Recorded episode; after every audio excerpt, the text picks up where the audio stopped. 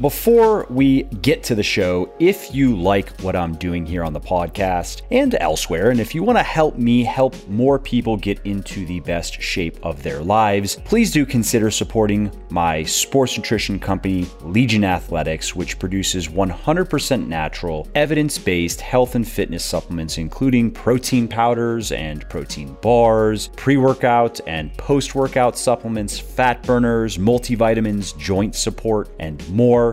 Every ingredient and dose in every product of mine is backed by peer reviewed scientific research. Every formulation is 100% transparent, no proprietary blends, and everything is naturally sweetened and flavored. To check it out, just head over to legionathletics.com. And just to show how much I appreciate my podcast peeps, use the coupon code MFL at checkout and you will save 20% on your entire order if it is your first purchase with us. And if it is not your first purchase, then you will get double reward points on your entire order, which is essentially getting 10% cash back in rewards points. So again, that URL is legionathletics.com. And if you appreciate my work and if you want to see more of it, please do consider supporting me so I can keep doing what I love, like producing podcasts like this.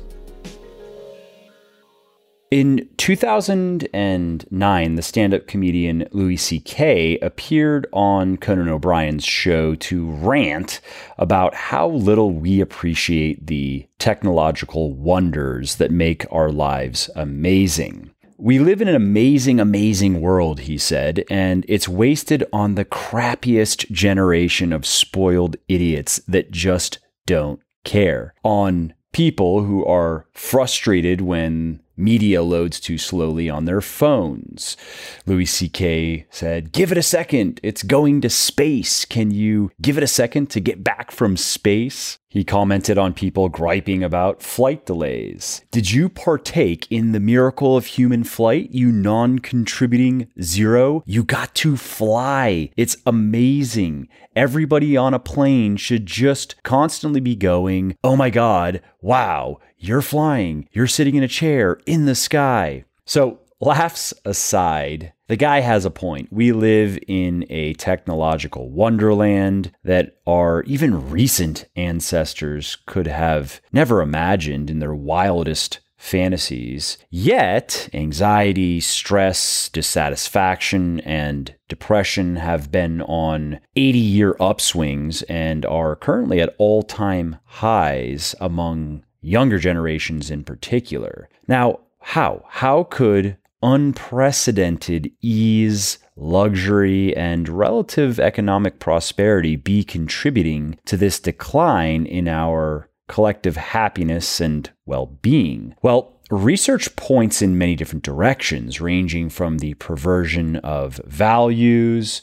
So, for example, the growing obsession with fame, money, and image, to the delaying of marriage and child rearing. According to a 75 year study conducted by scientists at Harvard, the biggest predictor of long term happiness and fulfillment is the quality of your relationships, as well as the overuse of social media, that is certainly a problem that is becoming more and more recognized in the scientific literature and more. Now, accordingly, there are many things we can do to lift our spirits. We can stop trying to keep up with the Joneses. We can work harder to find and foster meaningful relationships. We can spend less time on Instagram and Facebook and more time with people we actually like. But there is one thing in particular that outshines them all, and it's incredibly simple, so that's convenient.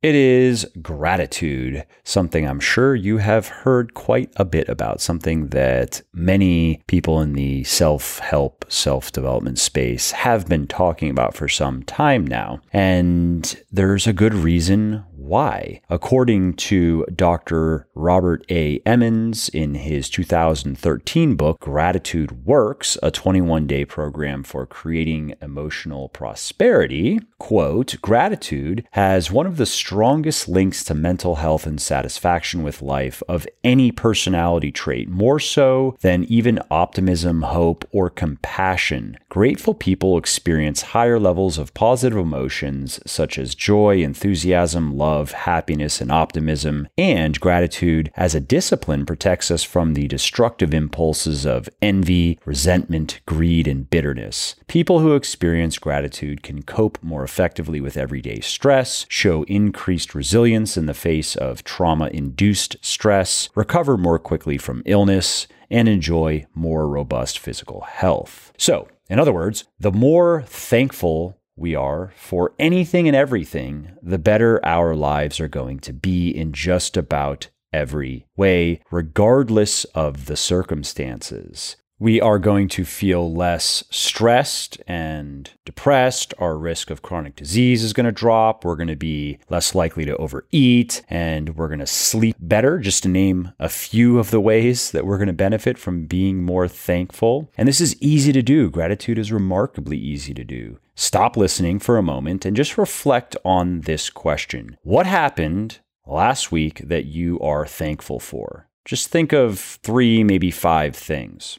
Done? Good, because research conducted by scientists at the University of California shows that that's all it takes. What you just did is all it takes to immediately and favorably alter your brain chemistry. And here's the kicker even if you can't find anything, just searching for something to be thankful for is enough to lift your mood. But we should always be able to find something, even if it's just having clean air to breathe or clean water to drink or a person who loves us or a comfortable bed to sleep in. And if you are really struggling to think of anything to be thankful for, go read or listen or, or watch a documentary about how life generally was for the average person a couple hundred years ago. Go learn about the hardships that people had to endure. And then if you want to get gruesome, go back a thousand years and and learn about what life was like for most people and compare that to your life now and I think you're going to find some things to be grateful for. I think you're going to be glad that you were born when you were born and not a long time ago. Anyway, another interesting point with this gratitude exercise is the more often we do it, the more often we practice gratitude, the easier and easier it becomes to find things to appreciate. As scientists like to say, neurons that fire together wire together. And so the more we stimulate the neural pathways involved in feeling grateful, the more robust and efficient those pathways become. And if you want to experience this for yourself, all you have to do is start keeping a gratitude journal. Here's how Martin Seligman explained it in his 2012 book, Flourish A Visionary New Understanding of Happiness and Well Being. Quote, Every night for the next week, set aside 10 minutes before you go to sleep. Write down three things that went well today and why they went well. Writing about why the positive events in your life happened may seem awkward at first, but please stick with it for one week. It will get easier. The odds are that you will be less depressed, happier, and addicted to this exercise six months from now. Now, incredibly, a study conducted by scientists at Hofstra University found that that five minute daily habit can increase your long term well being by as much as 10%, which is comparable to the emotional effects of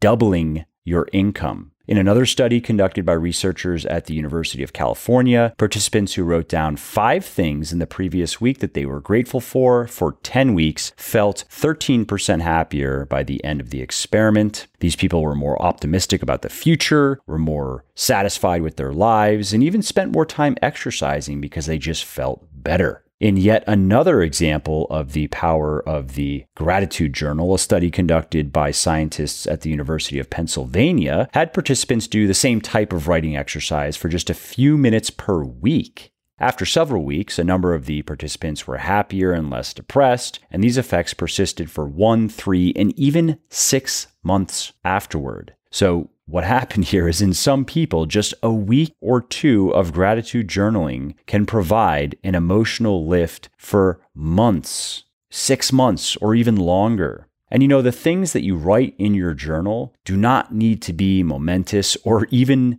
meaningful, only specific. That's the key. And there's also the frequency, the frequency of the writing. That's what matters, not the intensity. So, for example, in one of the studies that I cited, the types of things people recorded in their journals included a sunset through the clouds, the chance to be alive, and the generosity of friends. And that means that your entries can be equally workaday. Maybe it's a delicious bagel that you had for breakfast, or a seductive smile from your spouse, or a compliment from your boss. Those are all perfectly acceptable entries. And the reason this exercise works is it forces you to repeatedly scan your life for the good. And the more you do this, the more automatic and general this behavior and mindset becomes. So the more you tend to do this when you're not journaling. Furthermore, as we can only focus on so much at any given time, the more attention we generally give to the positive things around us, the less attention will go to the negative things. And this can create an upward spiral effect. Now, if you want to supercharge the positive effects of your gratitude reflection, once you've found something to be thankful for, imagine how your life might have been affected if it had never happened. So, for instance, what might your life be like if you had never met your spouse, if you didn't live in your current neighborhood, if you hadn't met that stranger who would later become your business partner. Studies show that that mental exercise of subtracting good things from our lives, it can help us become even more aware of the benefits that we enjoy from these things and it can help us become even more grateful for their presence. Anticipation is another mood booster that pairs nicely with gratitude journaling because its effects are often greater than retrospection. So, looking forward to something is often going to make us more excited and is going to have a more beneficial effect on our mood than looking back on something that was nice. And some research shows that anticipating events can actually have a bigger effect on our mood than experiencing them. So, while you are thinking of things to be grateful for, let's say at the end of the day, you can also then think about something, at least one thing to anticipate the following day. And you can benefit even further from that duo by doing it first thing in the morning. So, research conducted by scientists at the University of Pennsylvania and Ohio State University shows that your morning mood tends to color your entire day. So, if you start off by looking for things to be thankful for and then looking for at least something, if not a few things, to look forward to that day,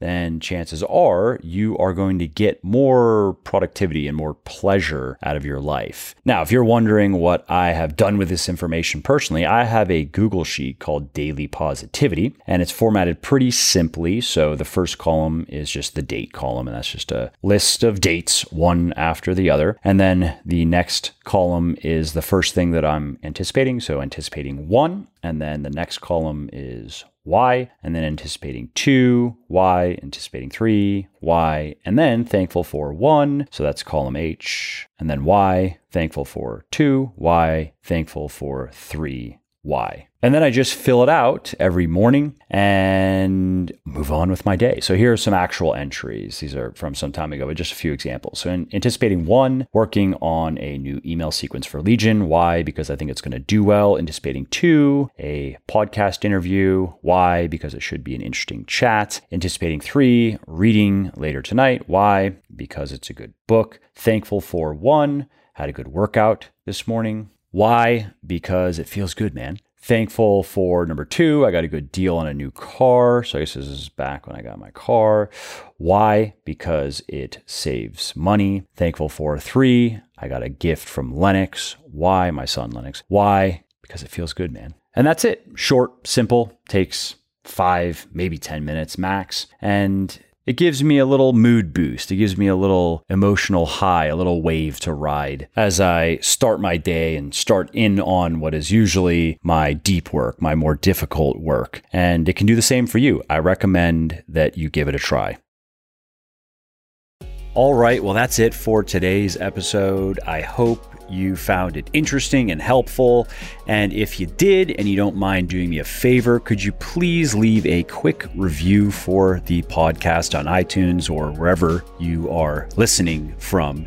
Because those reviews not only convince people that they should check out the show, they also increase the search visibility and help more people find their way to me and to the podcast and learn how to build their best body ever as well.